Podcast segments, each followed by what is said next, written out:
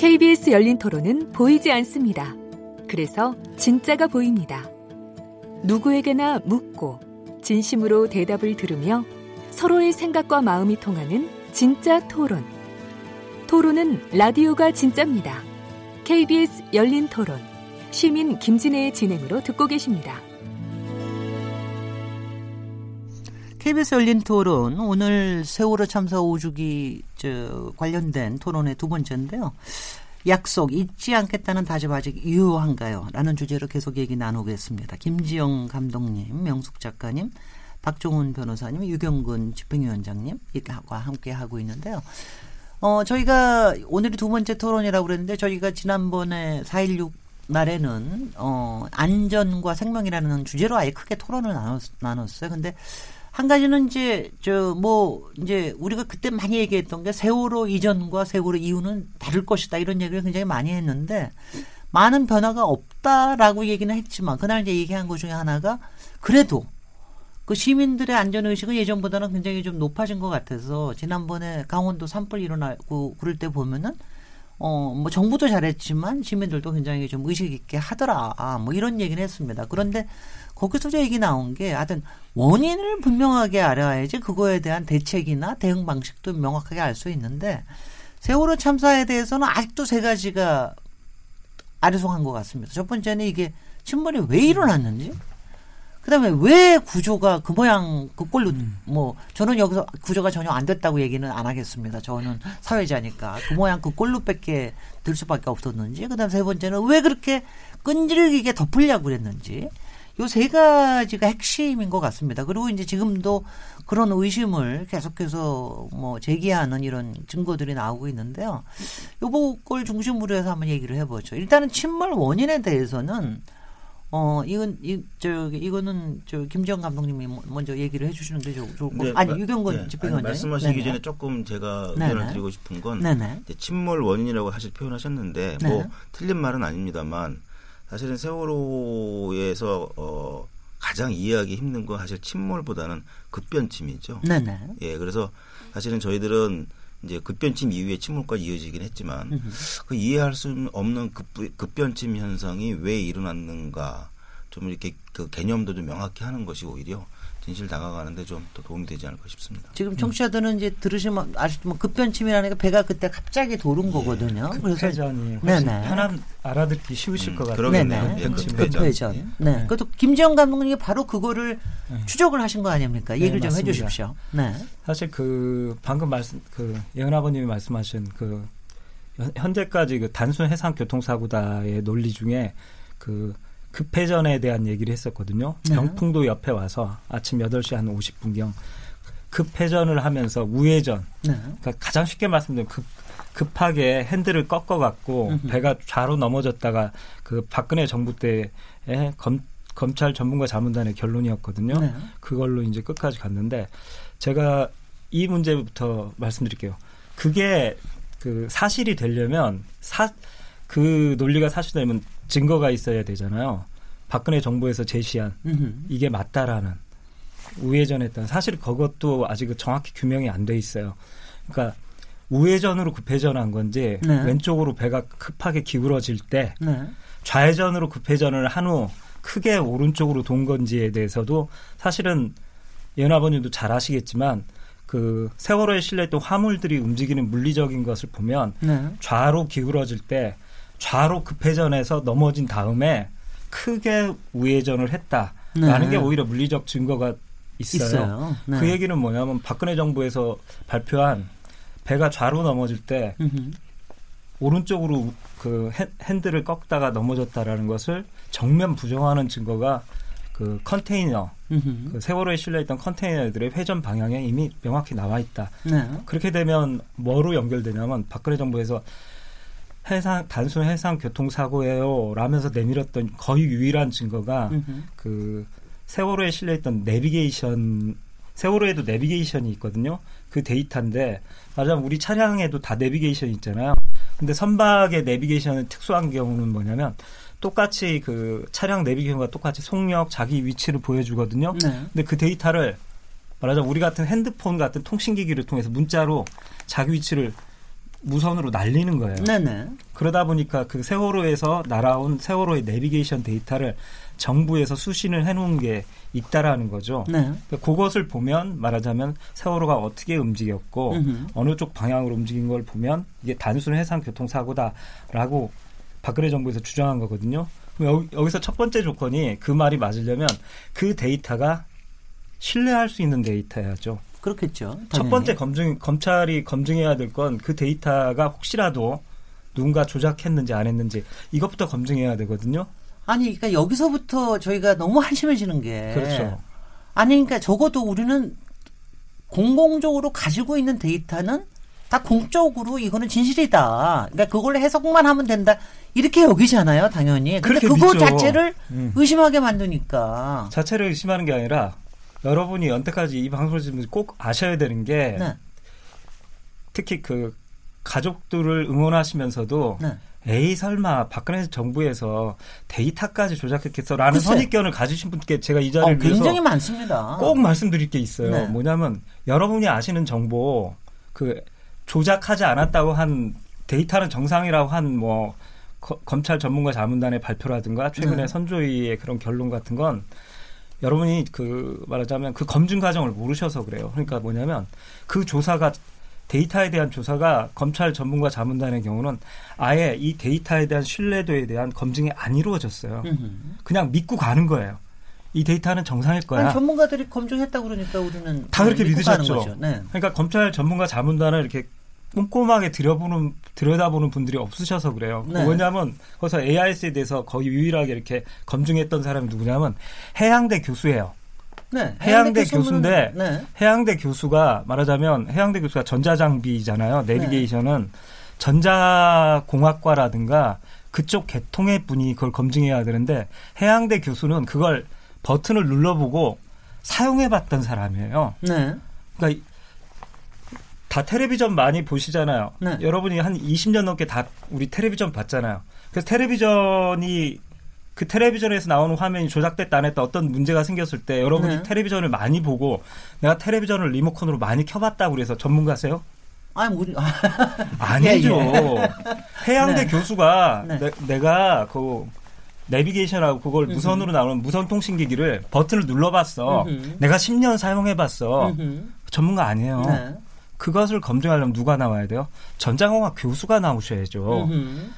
세월호 AIS 데이터가 그 내비게이션에서 그 무선으로 발송된 데이터를 그냥 가볍게 줄여서 자동 뭐 자기 뭐 위치다 그래서 AIS라고 쉽게 부르는데 네. 그 데이터에 대해서 해양대 교수는 판정을 못 해요. 네.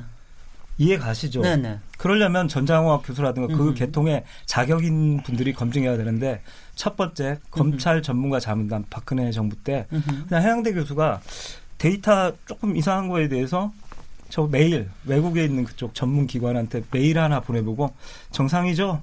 그래서 그쪽에서는 그냥 이런 현상은 뭐 이런 것 같습니다. 자 정상이네. 이게 다예요 사실. 음. 그러니까 여러분 그걸 그런 걸 믿으시는 거예요. 네, 네. 그러니까 자격자가 검증한 적이 없다. 그리고 두 번째 이제 선체 조사위로 최근에 와서는 그거보다는 훨씬 조사를 했는데 제가 거기에서 이제 용역을 맡겨서 그 세월호에서 장비에서 나왔던 그 내비게이션 데이터를 봤는데 누가 조사했나를 저는 그런 걸 찾거든요. 네. 그것 보고도 되게 웃겼던 게 뭐냐면 이거예요. 말하자면 일본 그, 그 내비게이션 데이터를 이 무선으로 보내는 장비 업체 그 제품을 들여와서 판매하는 네. 그런 쪽의 대리점 뭐 그 개통 사람이 그걸 검증했어요. 음. 진짜 자격 있는 전자공학 교수라든가 정보통신 교수가 검증한 게 아니라 여러분 그러니까 말하자면 그 의료기기 의료기기에 대해서 이게 조작된 데 있잖아요. 때 의료기기를 내가 해외에서 수입해서 판매하는 사람들이 검증할 수 있어요? 음. 검증 못해요. 그런 사람들한테 맡기고서 검증했다고 나오는 걸 언론이 네. 무자격자들이 검증한 그러니까 검증도 아니죠. 그냥 우리가 볼 때는 정상인 것 검증하는 같은데 척만 한 거죠. 뭐 이름만 그러니까 부르고. 그건데 이걸 왜 사람들이 믿게 되냐면 그 다음 프로세스가 죄송하지만 언론의 잘못이 커요. 음.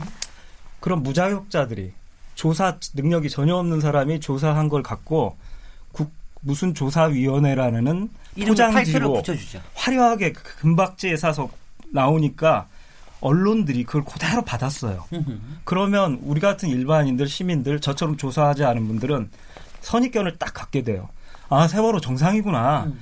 연태까지 아니 3년 넘게 국가위원회 뭐 특조위 뭐 이런 데 다 검증했으면 정상인 게 당연하지. 음. 근데 왜 이렇게 ARS가 조작됐다고 그래? 왜 음모론자들 아냐? 음흠. 이런 말씀을 하시는 거예요. 네. 제가 분명히 말씀드리는데 세월호에 대한 데이터 검증은 한 적도 없고 그걸 했다고 하는 사람들 자체가 뭐 말하자면 그 장비를 오래 사용해 봤다거나 버튼을 많이 눌러 봤다거나 그걸 수입해서 많이 팔아 봤다거나 이런 분들이다.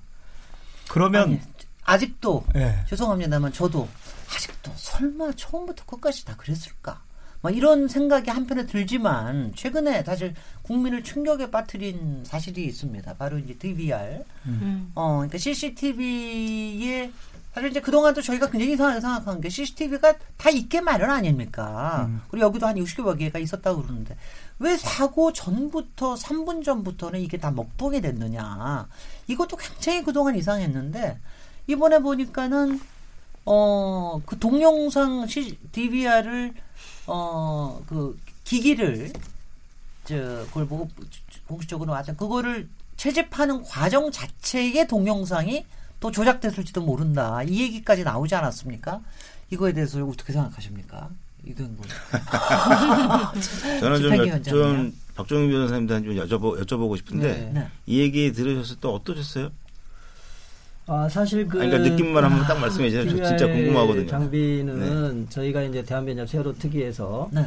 이제 현장에서 가족분들이 어 그거 계속 그 찾으러 가겠는데 지금 올라온다. 지금 이거 우리가 확보해야 된다. 왜냐하면 그 당시 우리는 박근혜 정부 하에 뭐 경찰이나 검찰을 믿을 수가 없었기 때문에 그거 증거 보존을 저희가 해서 따낸 거거든요. 네. 그래가지고 그거 이제 해- 그 복구할 때, 아, 그, 뭐, 에, 정보통신에 그 날마다 변호사 한 명 가고 가족분들 가고 경찰 가고 계속 지켜봤어요. 네.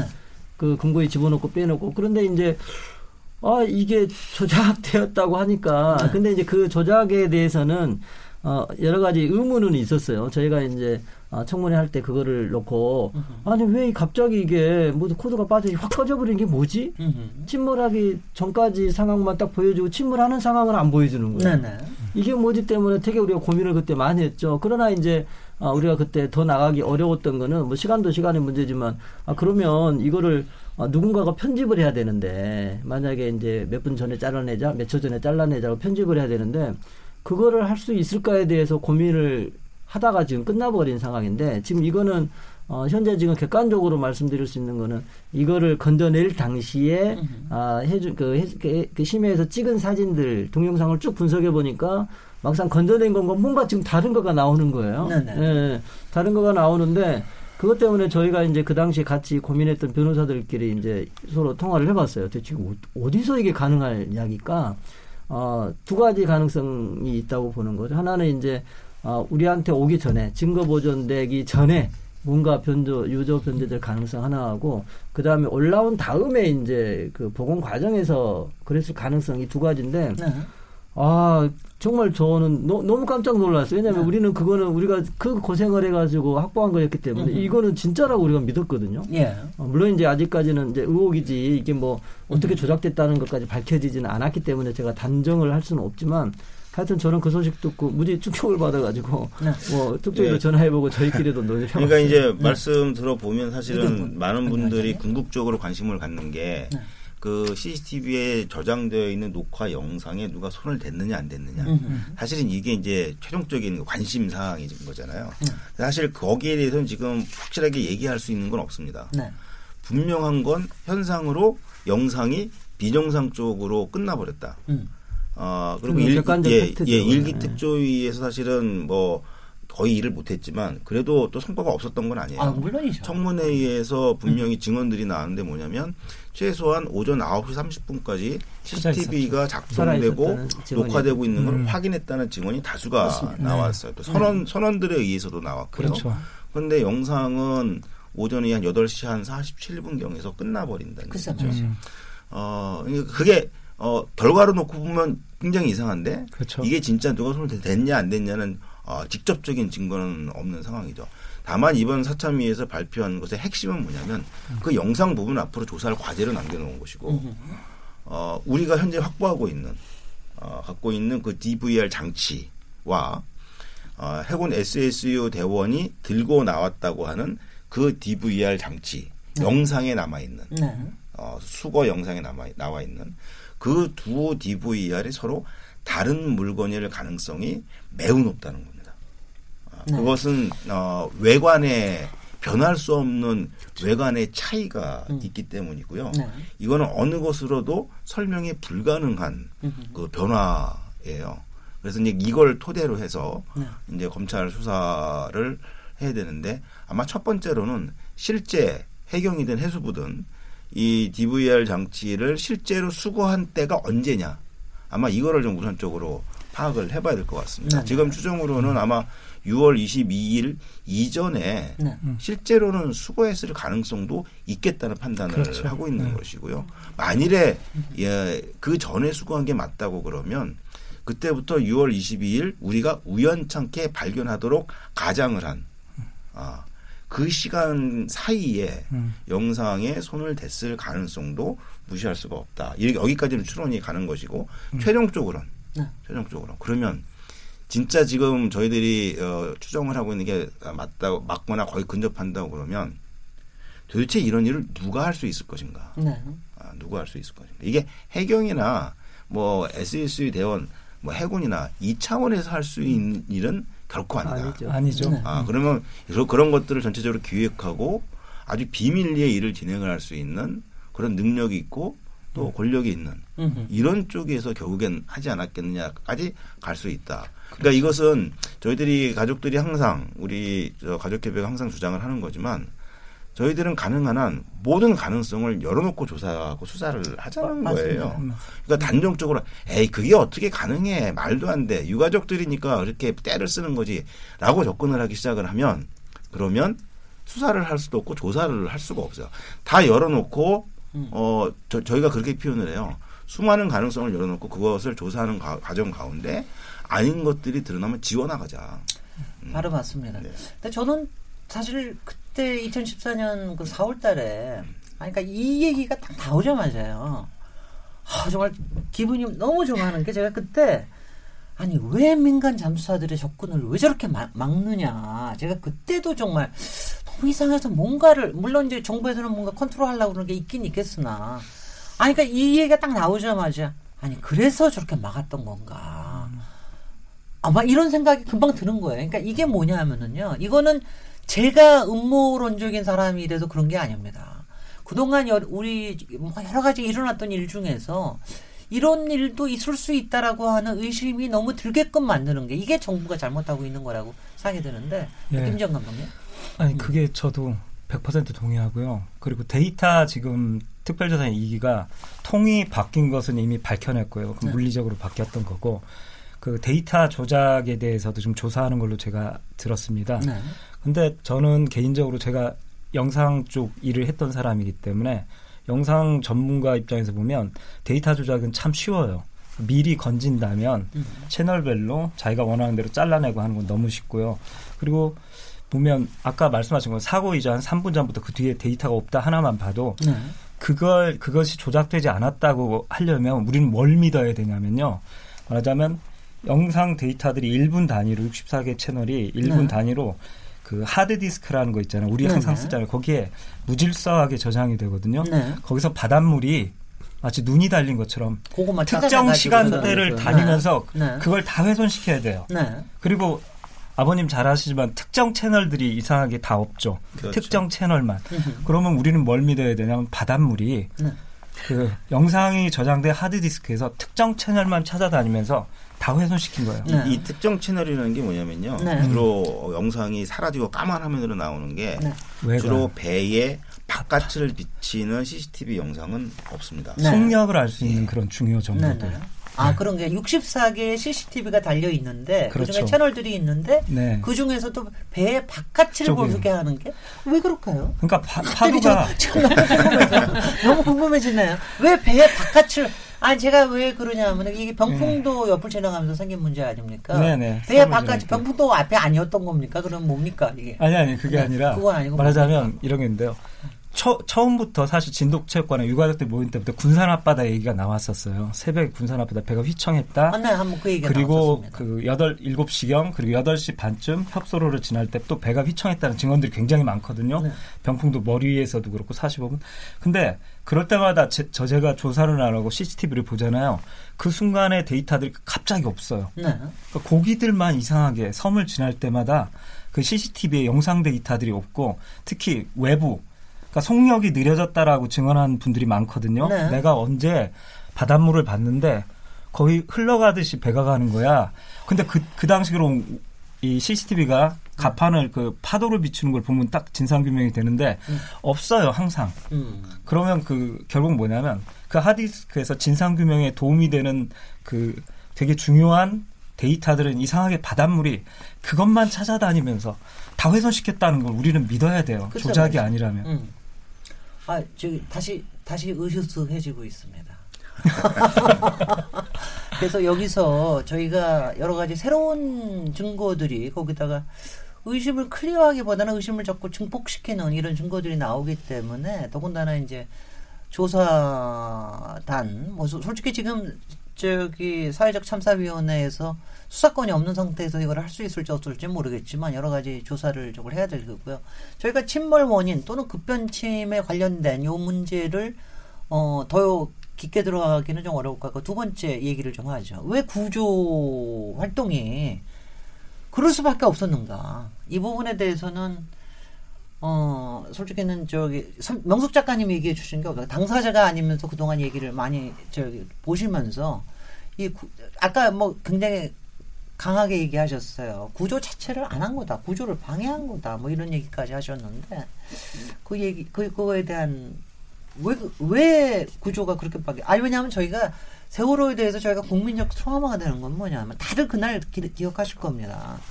아니 그 9시 조금 한 11시쯤 해가지고 학생들 다 구조됐다. 저도 뭐, 기억이 뭐 나요. 이거 아, 그거 자막까지. 딱 네. 기억이 납니다.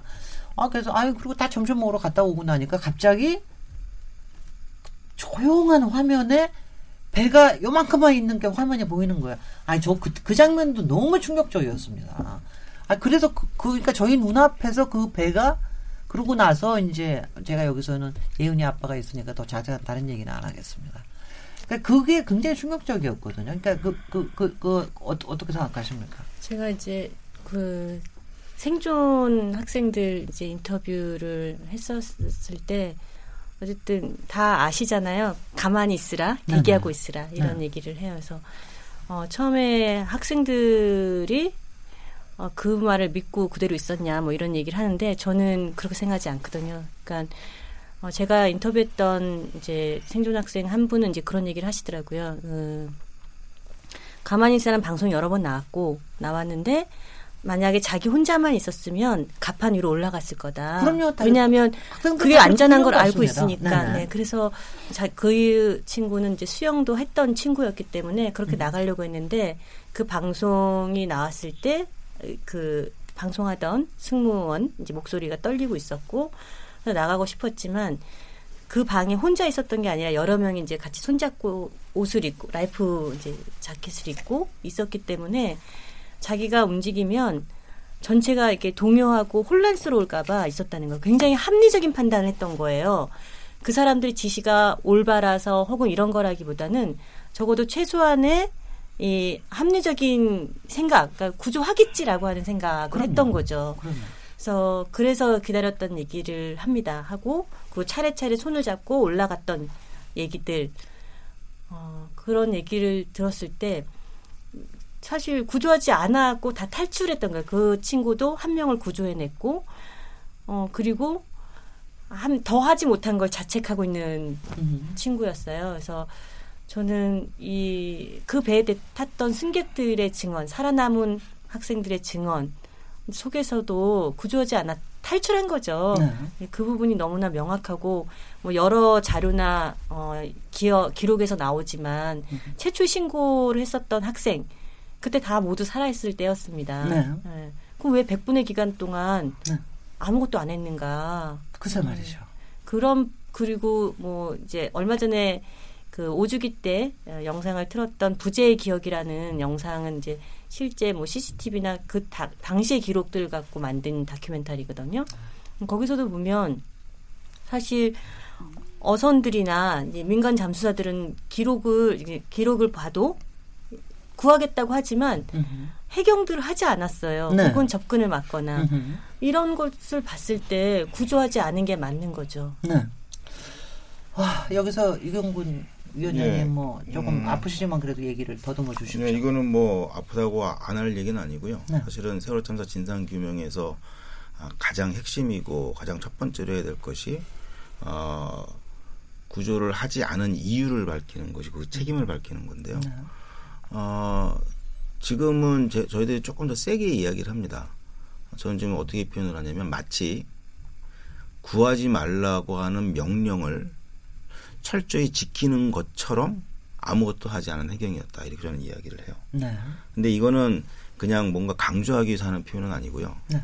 그 100분 동안 그러니까 저- 정확히 말하면 9시 35분 배, 배 어, P123정이 도착한 게 오전 9시 35분이니까요. 네. 물론 그 이전에도 여러 가지 교신이라든가 뭐 조치는 있었지만 달려온 건 그 시간이니까. 그때부터 약 1시간 가까운 시간 동안에 현장에서 해경이 했던 행동을 모두 분석을 하면 이 결론이 나올 수밖에 없어요. 음. 어, 실제로 해경이 한 행위는 도착해서 또 그러니까 거기에 9시 35분까지 막 달려간 이유는 딱 하나였어요. 선원들을 데리고 나오기 위해서였어요. 그렇죠. 선언 구하기죠. 선원들을 데리고 나와서 이준석 선장을 예, 비롯한 이거는 제가 주장을 하는 게 아니라 그 당시 영상 지금 유튜브나 언론사에 그대로 다 남아 있거든요. 찾아보, 찾아보세요.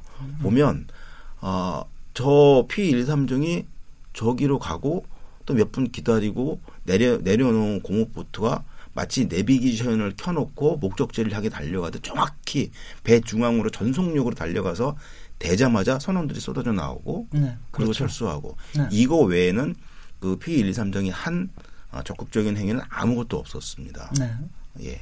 그러니까 해선 명령만 했어도 아니 거기서 나오죠. 확인하고 가서 이거 명령 내렸느냐 대피 명령 이것까지 뭐- 확인만 했어도 그쵸. 네네 저도 아니, 그 아니, 동영상을 보고 예. 약간 맨 처음 봤을 때 너무 네. 충격을 받았던 게 어떻게 정확하게 선원들이 기다리는 대로 정확하게 정확하게 가는 거 가잖아요.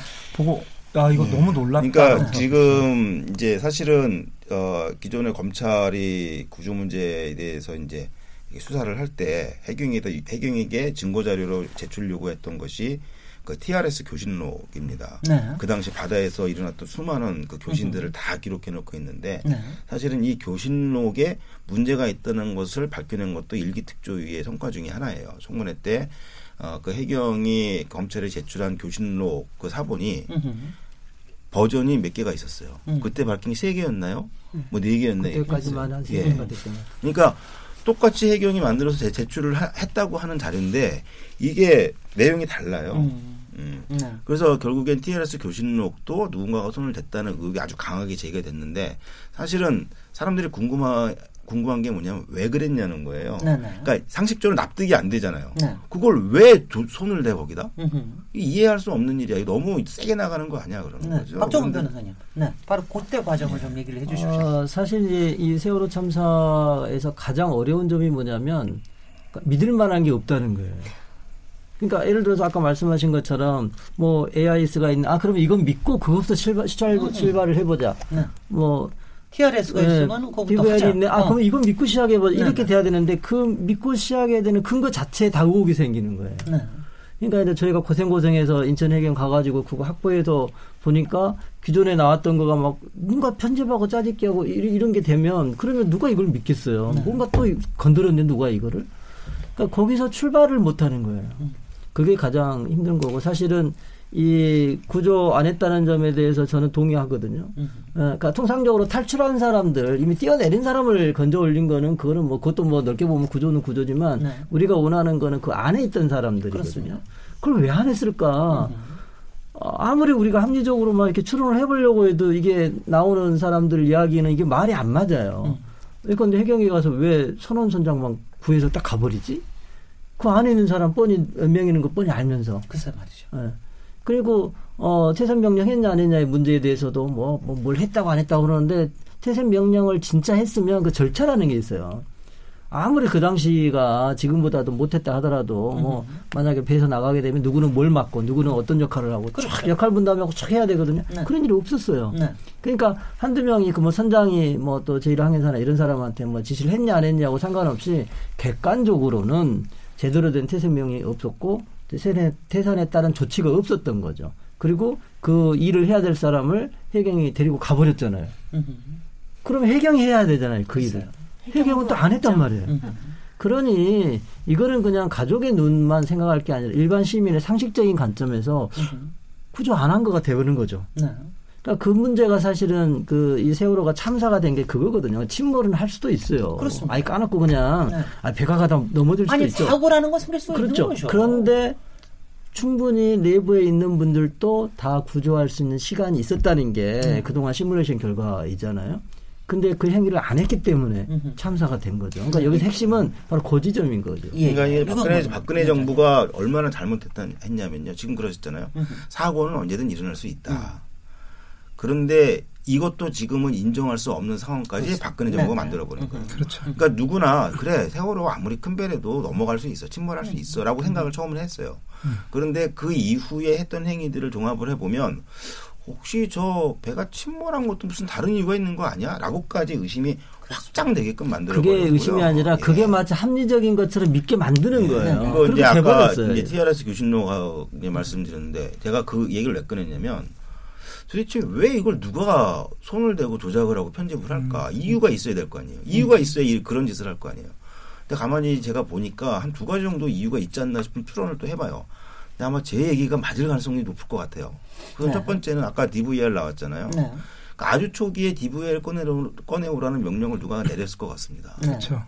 근데 그걸 지워야 돼요. 네. 어, 그 다음에 해경이 현장에서 구조하는 데 있어서 그 아까 그랬잖아요. 선원 들면 쏙쏙 빼왔다고. 그거 기록 지워야 됩니다. 그렇죠. 그거 기록 지워야 돼요. 그러니까 손을 안 댈 수가 없는 거죠. 네. 결국 그 당시에 구조 과정에서 어, 정부 해경이 했던 자신들이 적극적으로 했던 행위가 문제가 될 것을 뻔히 알기 때문에 그걸 안, 안 지우면 안 되네. 그러면 100% 정부의 책임으로 돌아오는 거예요. 네. 네. 그러니까 그걸 지우기 위해서 결국엔 손을 대기 시작을 했고 그것들을 계속 합리화시키려고 하다 보니까 그 이후에도 유사한 그런 행위들을 계속 지속적으로 할 수밖에 없었고 그 결과는 뭐냐 탄핵이죠. 그래서 탄핵된 겁니다. 이제 한숨이 나오는 게 어쩔 수가 없네요. 바로 그래서 세 번째 왜 그렇게 정말 집요하게 덮으려고 그랬느냐. 바로 지금 이제 유경근 집행위원장님 말씀하신 것처럼 이게 뭐 약간의 실수를 덮거나 혹은 뭐 박근혜 대통령의 일곱 시간을 덮거나 이런 게 아니라 실제로 거기에 범죄가 있었고 또 사후 범죄까지도 있어서 그거를 은닉하기 위해서 끊임없이 덮으려고 그랬던 게 아니냐라고 하는 게 지금 이제 말하자면 합리적 의문인 것처럼 돼버린 상황인데 어떻게 보십니까? 어, 사실은 그 이 사건에서 저는 가장 잘못된 게 바로 그 지점이라고 봐요. 네. 그러니까 사고 났어요. 어쨌든 간에 네. 어, 많은 분들이 이제 이렇게 됐어요. 그러면 또 해경이 그- 또 잘못도 네. 했어요. 그러면, 그러면 제가 만약에 그 대통령이라면 그냥 내가 왜 이거 부담을 떠나요? 글쎄요. 그냥 진상규명 하라가고 아 객관적으로 하라가 그리고 네. 책임졌죠. 왜냐하면 나는 최소한 직접 그 배를 운전하거나 그런 건 아니니까 네. 합리적으로 보면 근데 계속 그것이 어긋나기 시작하고 계속 그것을 진상규명하겠다고 하는 정당한 목소리가 마치 좌파나 이상한 사람들의 목소리로 만들어버리고 그런 과정에서 계속 엉키는 거예요. 그러니까 어, 저는 여기서 왜 이제 많은 분들이 박근혜 대통령이 탄핵에까지 갔는가에 대해서 물론 세월호 참사가 직접적으로 된 건 아닐지 모르지만 세월호 참사 핵심은 뭐냐면 그 과정에서 대통령이 모의죄였어요. 네. 그거를 파고 들어가 보니까 아, 이 양반이 일상적으로 대통령으로서 제대로 된 행동을 안 했다는 게 나왔잖아요. 네. 그러니까 많은 국민들이 다른 건 잘 모르겠지만 이건 대통령이 아니잖아. 그거를 헌법재판소에 되게 보수적인 분들이 앉아 계시는데도 그냥 파면으로 갔어요. 네. 저는 이제 이거를 역산해서 제가 이 느낌을 가진 건 언제냐면 어, 그 청와대에서 대통령 행적조사를 전원에서 의결하는 날이었어요. 어, 그 정부 여당 쪽에 추천을 받은 분들이 저는 사실은 그, 그런 내막을 전혀 모르, 우리는 모르고 있어. 아, 당연한 거를 해야 된다고 생각했는데 어, 왜 프라이버시를 침해하냐는 거예요. 글쎄 말이죠. 그래서 제가 아니 대통령이 근무 시간에 하는 행동이 무슨 프라이버시냐? 어, 우리가 무슨 화장실 가는 걸 숫자를 세는 게 아니라 그 시간에 어떤 공적인 업무를 했냐 그걸 조사하겠다는데 자꾸 프라이버시 침해라는 거예요. 그날은 솔직히 그 느낌을 못 받았어요. 네. 근데 며칠이 지나니까 아 그 사람이 자기 본심을 말했을 수도 있다는 생각이 든 거예요. 음. 아 그거를 조사하게 되면 정말 아, 알려지면 안 되는 뭔가가 나오는 것보다 사실은 그거가 저는 그 키라고 저는 생각했어. 이 사건의 키가 모두 거기에 몰려 있고 아니 근데요. 저는 이제 저도 뭐 뭐온 사회에서 이걸 가지고 얘기를 합니다. 근데 이제 저, 저는 저도 꽤 합리적으로 의문을 하는 사람인데 저는 솔, 뭐 솔직히 그 중에 하나의 설이 정말 비밀 음모 기관이 여기에 관여했을지도 모른다라고 하는 거 아니었습니까? 그 처음부터 그 얘기가 나왔습니다. 근데 저는 대통령이라면 만약 그런 게 있어도 그걸 드러내도 괜찮다. 대통령은 그런 걸 통해서 말하자면은 이제 새로 개혁을 하면 되는 거거든요. 박근혜가 꿀릴 게 하나도 없다. 근데 왜 안 하냐? 저는 그게 그렇게 이상했거든요. 그래서 왜냐면 그 일곱 시간 가지고 얘기를 하는 것도 한 도대체 아니 거기에서 프라이버시고 뭐고 간에 그거 얘기한들 그거하고 관계가 없다. 저는 그렇게 생각했는데 그러니까 저는 정말 모르겠더라고요. 왜, 그, 왜 그렇게 그 그러니까 감추려고 그, 이걸 좀. 정확히 저는 항상 강조를 하는데 뭐냐면요. 네. 일기 특조위에서 박근혜 대통령의 행적을 조사하겠다고 얘기한 적이 없어요. 네. 실제로 그 회의에 상정된 안건의 제목은 그, 어, 그 당시에 청와대의 대응의 적정성 여부를 따져보겠다는 제목이었어요. 그렇겠죠. 그러니까 물론 대통령 포함되지만 국가안보실이라든가 네. 관련된 그 뭐 수석들 뭐 이- 이런 이런 사람들이 과연 어떻게 매뉴얼대로 움직였냐 그 시스템이 가동이 제대로 됐느냐 왜냐하면 구조 문제가 자꾸 나오고 있으니까 네. 이제 그걸 살펴봐야 되겠다고 안건을 제출했는데 그걸 저 사람들은 받아들이기를 그렇게 어 받아들인 그러면 거죠. 박근혜 프라보이시를 캐겠다는 얘기네라고 확 띄워버린 거예요. 글쎄 말이죠. 그리고 그게 마치 어, 특조위가 대통령을. 사적 사, 대통령에게 사적으로 뭔가 해코지를 하려고 하는 것이라고 뒤집어 씌운 거죠. 글쎄 네. 근데 그게 저는 본심이었다고 보는 거예요. 그 사람들이 보여준다. 걱정했던 게 그걸 했다고 저는 봐. 아니 저는 사실은 보십니까? 처음에 안건 네. 나왔을 때 이거 지극히 정상적인 네.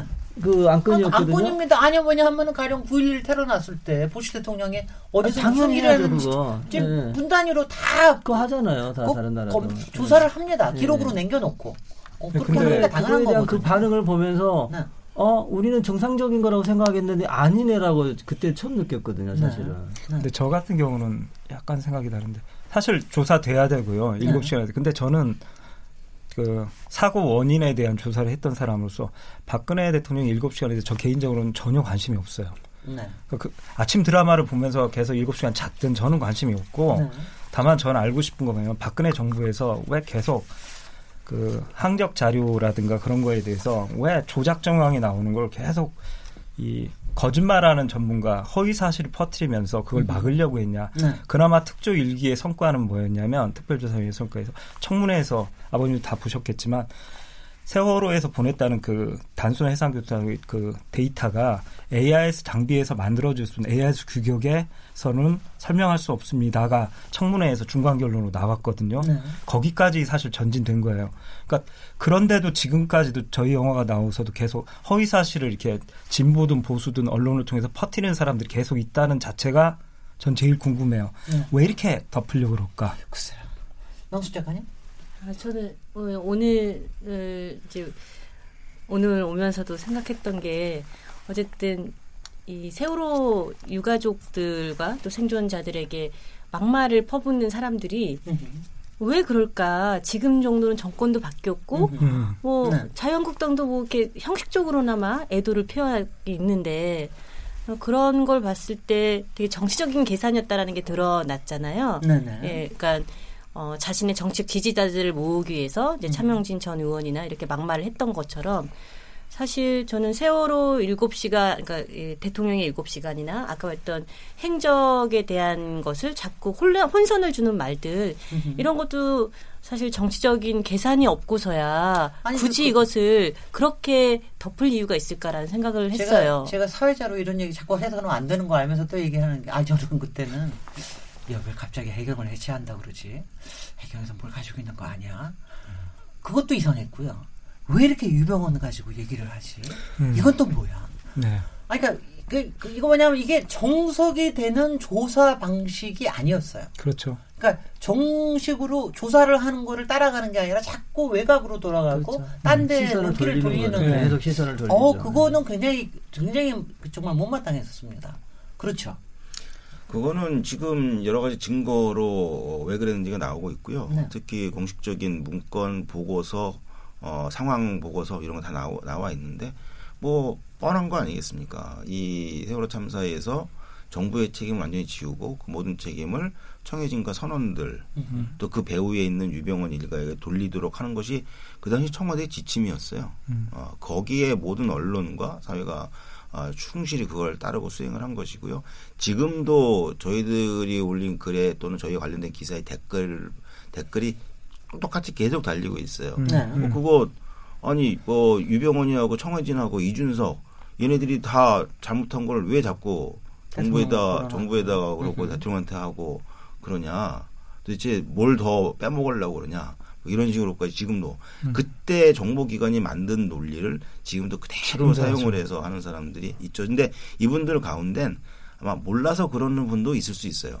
의도적인 분들도 있겠지만 그렇죠. 네. 네, 그런 분들은 조금 더 관심을 갖고 세월호 참사가 뭔가를 조금 더 좀 들여다 봐주시면 관심 갖고 네네. 들여다 봐주시면 좋을 것 같아요. 제가 오늘 이거 저기 토론하면서 제가 참 고마운 게 오늘 참 멤버 구성을 잘하셔서 우리 저기 바깥에 PD와 작가들이 보는데 눈초리가 이렇게 하면서 지금 듣고 있습니다. 그래서 굉장히 여러분께서 잘 얘기를 해주신다고 걸 제가 느끼면서 2부 여기서 일단 마무리하고요. 자, 잠시 뒤에 3부로 넘어가도록 하겠습니다. 지금 여러분께서는 KBS 열린 토론 시민 김진애와 함께하고 계십니다.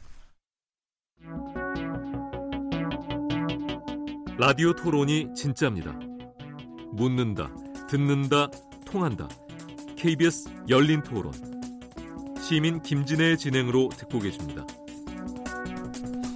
네, KBS 열린 토론 오늘 계속해서 세월호 참사 5주년 약속 잊지 않겠다는 다짐 아직 유효한가요?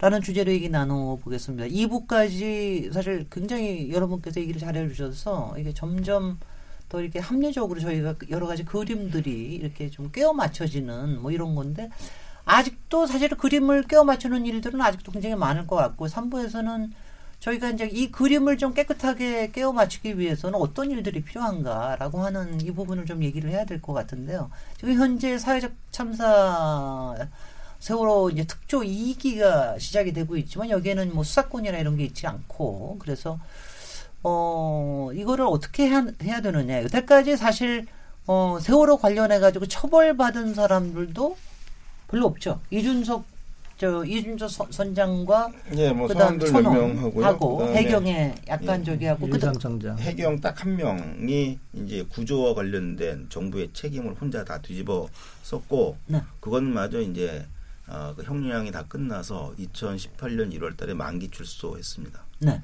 그리고 공식적으로 지금 저희가 2부에서 집중적으로 들여다본 이 세 가지 침몰의 원인과 그다음에 구조의 구조 과정과 그다음에 그 이후에 은폐 저거에 대한 게 공식적인 보고서가 지금 조사 보고서가 나와 있는 게 아니죠 정부에서.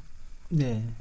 그러니까 이제 세월호 특조위는 사실은 전체적인 조사 보고서를 작성을 못하고 네. 각각 이제 소위원회마다 결과물을 일부 낸 거는 있고 네. 어, 선체조사위원회는 이제 침몰 원인에 집중했기 때문에 이제 다들 아시다시피 그거는 어, 외력서를 배제하지 않는 범위 내에서 내인설과 연- 외력서를 병행시켰고요. 네. 이제 결국은 사회적 참사 특조위가 그를 다 모아가지고 물론 이제 사회적 참사 특조위는 세월호만 다루는 건 아니고 가습기도 다루고 있기 때문에 이게 조금 더 복잡하긴 합니다만은 어, 세월호 분야만 말씀을 드리면 그것이 이제 사회적 참사 특조위에서 어, 1 플러스 1 2년 정도의 기간 내에 뭔가 정리를 해내야 되는 네네. 그런 상황에 와 있는 거죠. 네.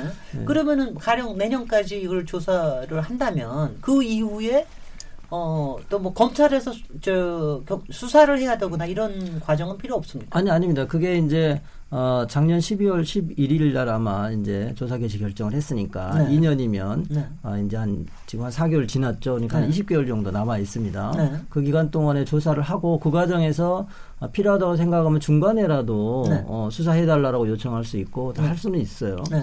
어, 왜냐하면 이제 아시다시피 수사권이 없기 때문에 네. 어, 수사가 필요한 거는 핵심적인 건 뭐냐면 이 강제 수사거든요. 네. 조사는 의무적으로 협력해 달라는 거고 뭐 수사에도 의무적 수사가 있지만 강제 수사를 할 수 있는 범주는 그건 결국은 이제 수사기관에서 할 수 있는 거기 때문에 그거를 적절하게 활용할 수밖에 없는 상황이 올 거라고 저는 생각을 하고요. 네. 그거는 이제 정부의 의지하고도 결부가 돼 있어서 어 저는 이제 조사할 수 있는 범위까지 조사해서 충분히 어, 수사기관에서 납득을 하고 요거는 수사에 착수할 수 있는 정도까지만 이끌어내도 네. 어, 수사 착수는 가능할 거라고 그렇게 예상을 하고 있습니다. 네. 근데 이제 직권 남용이라는 죄가 만약 이제 이게 저기 공직자들한테 뭐가 네네네. 있다면 이게 관련되는 게 7년 아닙니까?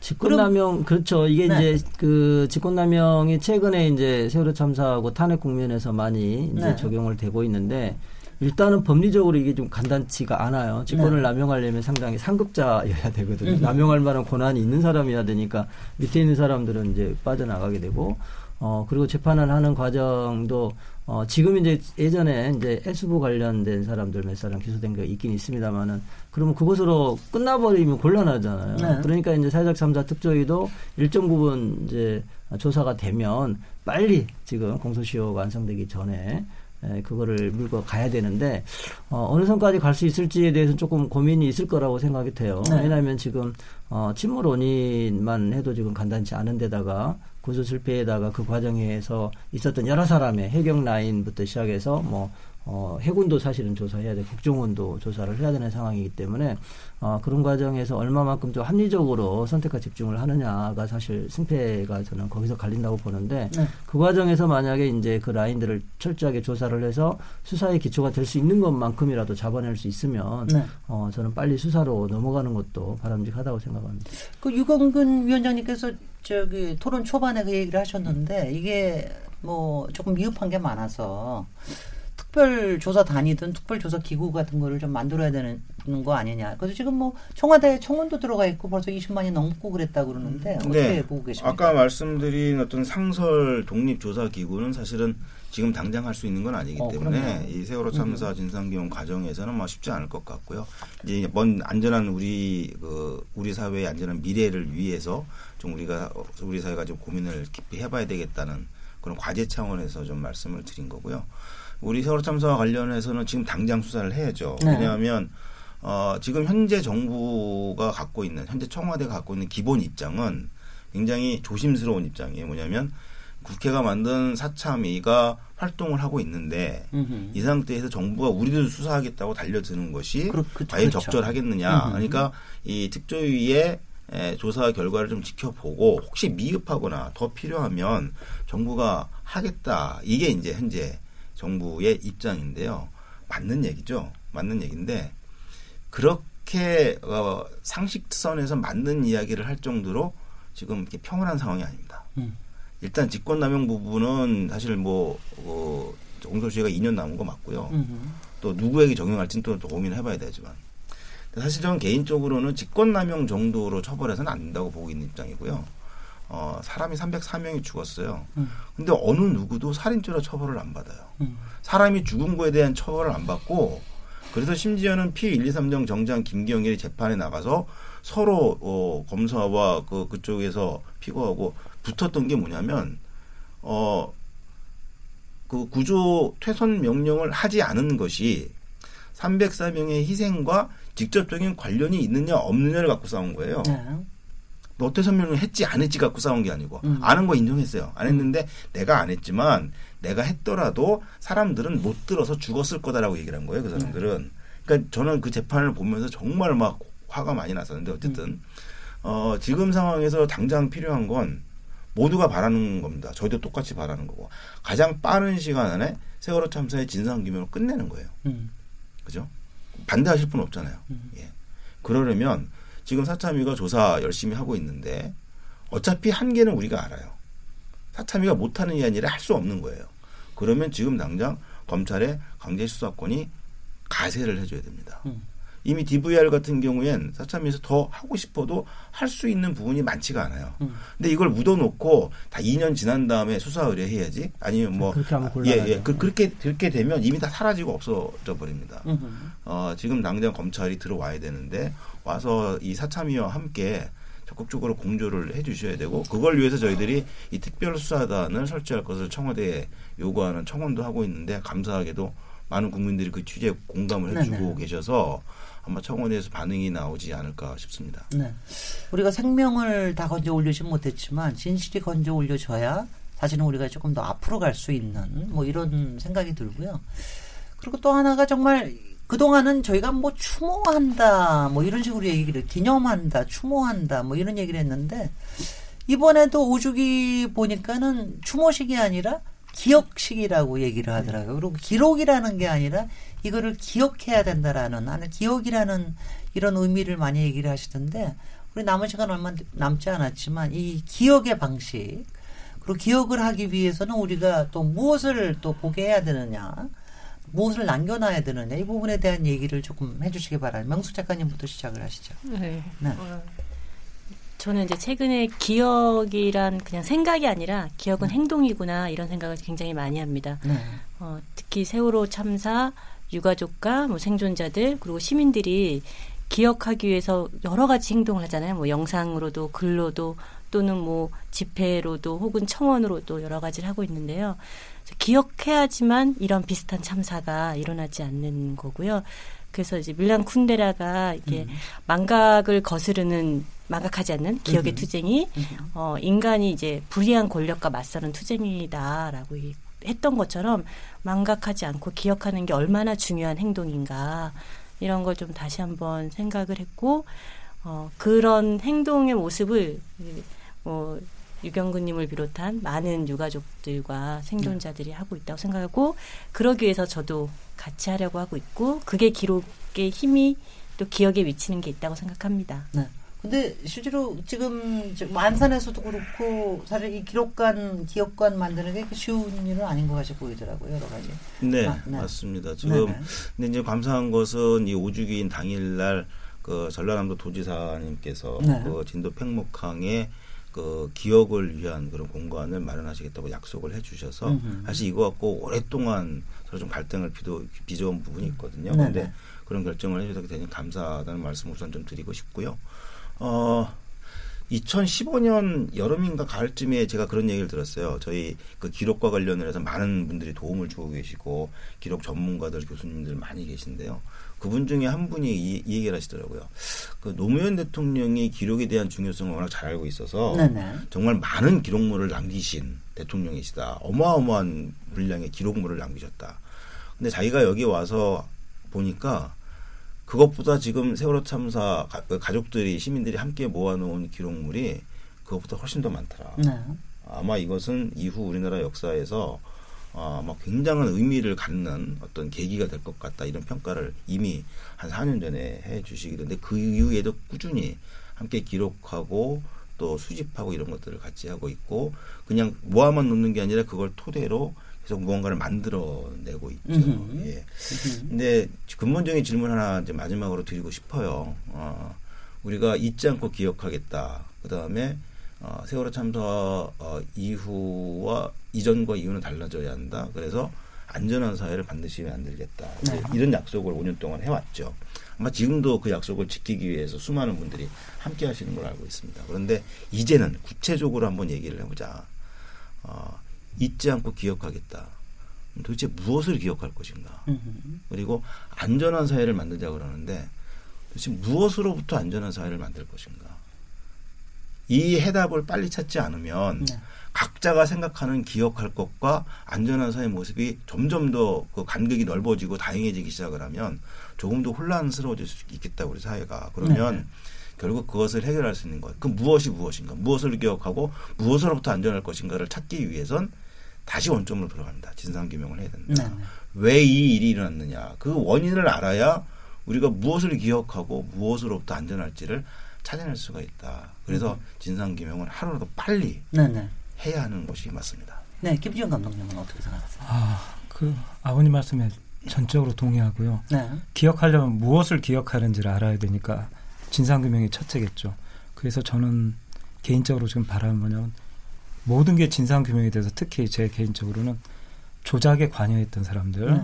CCTV도 나중에 다 드러나서 CCTV 영상 조작했던 사람들, 그리고 항적들, AIS, 레이더 영상 같은 거 조작했던 사람들이 에 대해서 다 추적해야 된다고 보고 네. 그래서 나중에 가요에서 그런 걸 하셨으면 좋겠는데 뭐냐면 친일인명사저처럼 말하자면 네. 우리가 반민특위 잘못했잖아요. 그것처럼 이번에는 세월호에 있어서는 말하자면 조작에 관여했던 사람들을 구조에 대해서 어떤 문서 조작 하나에 됐던 사람들이든 다 기록에 실명으로 남겨야 된다고 생각돼요. 음흠. 그럴 때만이 우리 사회가 진정으로 변할 수 있다라고 저는 믿고 있습니다. 이건 제가 한 말씀 드리고 싶어요. 짧게. 네. 네. 어, 저희 그거 할 수 있어요. 당장이라도 할 수 있는데 안 하는 건 음. 뭐냐면 음. 저희는 그 기록을 우리가 남기는 게 아니라 법원이 남기면 좋겠어요. 예. 아, 네. 검찰이 남기면 좋겠어요. 그러면 음. 그, 그래서 그게 역사 책에 그러니까 음. 역사의. 법정 앞에 정확하게 기록되는 게 사실은 음. 최고죠.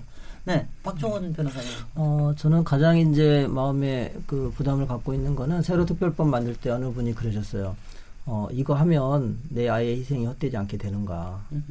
어, 저는 마음에 그것이 계속 남아 있는데 아까 이제 진상규명에 대한 말씀을 하셨으니까 저는 어떻게 하면은 어, 이 나라가 안전한 사회 될 건가 물론 이제 지금 뭐 생명안전기본법을 만드니 뭐 지금 어, 행안부에서 여러 가지 고민도 하고 있고 저희도 어, 대한변협의 세월호 특위가 이제 생명존중 어, 재난안전특별위원회로 바뀌고 그러면서 계속 이제 어떻게 하면 이 사회가 안전하게 될 건가 이런 고민을 하게 되는데 어, 저는 결국은, 어, 그런 사회가 오는 것이 그분들의 희생에 대한 답이 될 수 있다고 저는 그렇게 업무로 생각하고 있기 때문에, 어, 제가 생각하고 그 세월호 특조위에서 안전사회 소위원회 하면서 좀 이렇게 생각했던 것들을 어떻게 하면 현실에 구현해낼 수 있을까. 어, 그래서 내 자녀들이, 내 후손들이, 아, 그때 4.16 참사 때 그 언니 오빠들 때문에 내가 이렇게 안전하게 된 거야. 네네. 라고 말할 수 있을 때 우리 가족들의 마음들도 사회적으로 치유가 되지 않을까 네. 그렇게 생각합니다. 그 오늘 토론 이제 마무리할 때가 됐는데요. 오늘 토론 어떻게 들으셨는지 모르겠습니다. 오늘 저는 토론하면서 이렇게 어좀 저는 조금 차분해졌습니다. 그런 그러면서 전체적으로 이제 좀 어, 그림이 맞춰지고 그리고 앞으로 정말 이게 진실이 제대로 건, 진실을 건져 올려야 되겠다 이런 생각을 하게 됐는데요. 그래 그래서 그걸 기록으로 남겨야 우리의 기억이 어 그야말로 의미 있는 기억이 되고 그리고 우리 미래의 사람들에게도 뭔가 분명히 전해질 이렇게 될 것 같은데 마지막으로 아직 30초씩 아주 간단하게 어, 우리 국민 여러분들께 요새 왜 여러 가지 망언들도 있고 그렇지 않습니까? 제가 오, 늘 일부러 그 얘기를 일부러 안 꺼냈습니다. 그 얘기를 너무 꺼내면 괴로울 것 같아서. 근데 이런 와중에서, 어, 국민들께 뭐 한 30초 정도씩 마음에 담은 얘기를 해 주십시오. 여기 김지영 감독님부터 시작하시겠어요? 이 방송을 들으시는 분들이 꼭 하고 싶은 말씀 뭐냐면 편견과 선입견을 버릴 때 진실을 볼 수 있다라는 말씀을 드리고 싶어요. 연태까지 들었던 세월호에 대한 박근혜 정부에서 발표했던 것을 전적으로 믿으시면 안 됩니다. 그리고 앞으로 아마 정상적인 조, 수사가 시작되면 여러분이 도저히 받아들이기 힘든 충격적인 소식들이 연달아 나올 텐데 음. 그것을 거부감 없이 받아들여 주셨으면 좋겠다. 네. 명숙 작가님. 음, 저는 이제 진실에 대한 것도 기록하고 뭐 이런 것 되게 중요하다고 생각하고 조작한 사람을 기억하는 거, 기록하는 것도 중요하다고 생각하는데 이제 유가족들과 이제 생존자들을 보면서 아, 이들의 삶을 이들의 삶과 투쟁을 기록하는 것, 기억하는 것도 되게 중요하다고 생각합니다. 왜냐하면 어, 가족들이 보여준 거는 어떻게 진실과 혹은 사람으로서 어떻게 살아갈 것인가에 대해서 어떻게 우리가 인, 존엄한 존재로서 살아갈 수 있는가를 삶으로 보여줬다고 생각해요. 예. 그러니까 존엄함을 보여주는 것을 어, 우리는 또 배우고 있다고 생각하거든요. 음흠. 그걸 잘 기억할 때 또 우리는 인간으로서 더 나은 삶을 살 수 있지 않을까 싶습니다. 네. 박정원 변호사님. 어, 저는 이제 진상규명 할 때마다 마음을 다독였던 이야기 중에 하나가 진실은 게으르다. 그러나 반드시 나타난다는 거였어요. 그러니까 그거는 우리가 상당한 인내를 가지고 계속적으로 꾸준히 추구할 때 진실이 밝혀지는 거지. 갑자기 내가 진실을 보고 싶어 하고서 나타나는 게 아니거든요. 어, 그리고 또 한 가지 부탁드리고 싶은 거는 이거는 세월호 가족들만의 문제가 아니고 우리 문제라는 거예요. 어, 세월호 참사로 인해서 만약에 많은 법제도가 변화되면 그 혜택을 누가 입습니까? 음흠. 바로 우리와 우리 후손들이 입는 겁니다. 그러니까 나무 이야기가 아니에요. 예. 그런 점에서 좀 인내심을 가지고 진실을 규명하는데 좀 같이 하셨으면 좋겠습니다. 네, 유경근 집행위원장님. 네, 세월호 참사와 같은 일이 더 이상 반복되지 않게 하자는 다짐들을 같이 하고 있는데요. 세월호 참사의 반복을 막는 대책은 딱 하나 있습니다. 유일한 대책은 세월호 참사의 책임자들을 찾아서 처벌하는 거거든요. 처벌이 전제, 전제되지 않는 대책은 매우 무의미하고 허황된 대책의 가능성이 높습니다. 그 대책을 저희들이 마련하기 위해서 끝까지 포기하지 않고 달려갈 겁니다. 시민 여러분들 그동안 5년 동안 함께 해주셨듯이 앞으로도 이 진실을 찾고 그 책임을 가리는 일에 함께 응원을 해주시기를 부탁을 드립니다. 네, KBS 열린 토론 오늘은 세월호 5주기 특별기획 두 번째 시간으로 세월호 진실과 진상규명, 책임자 처벌을 중심으로 얘기 나눠봤는데요. 오늘 토론에 참석해 주신 김지영 감독님, 명숙 작가님, 박종훈 변호사님, 예은 아빠, 유경근 집행위원장님 네 분께 모두 감사드립니다. 어, KBS 열린 토론 저에게는 오늘이 마지막 날입니다. 지난 1년 동안 아, KBS 열린 토론이 다시 부활돼서 굉장히 기뻤고요. 또 제가 아, 진행을 맡을 수 있어서 굉장히 영광스러웠습니다. 아, 많이 부족했지만 또 부족한 제가 함으로 해서 지난 1년 동안 저는 훌쩍 컸습니다. 청취자 여러분께서도 어, 좀 어, 즐거운 시간도 가져주셨기를 바라고요. 다음 주 월요일부터는 훨씬 더 젊게 그리고 열린 토론의 의미를 찾는 그런 열린 토론이 계속 진행될 겁니다. 그동안 감사했습니다. 감사합니다. 감사합니다. 고맙습니다. 감사합니다. 감사합니다.